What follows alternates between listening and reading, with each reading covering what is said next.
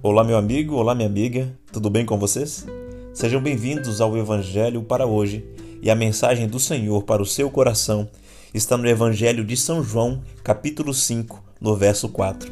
Diz assim: O que é nascido de Deus vence o mundo, e esta é a vitória que vence o mundo, a nossa fé.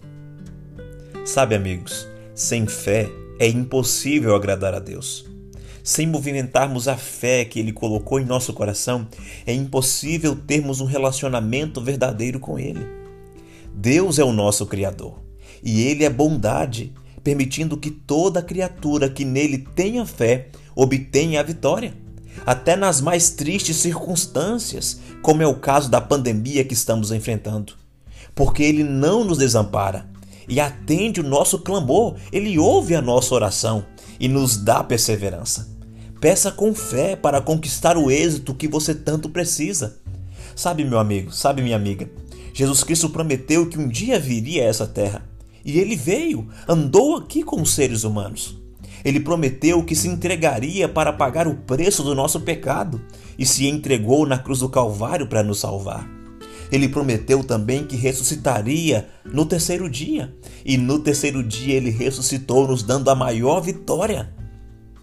Ele prometeu também que iria ao Pai e enviaria o Consolador. E o Espírito Santo veio e hoje fala ao meu e ao seu coração.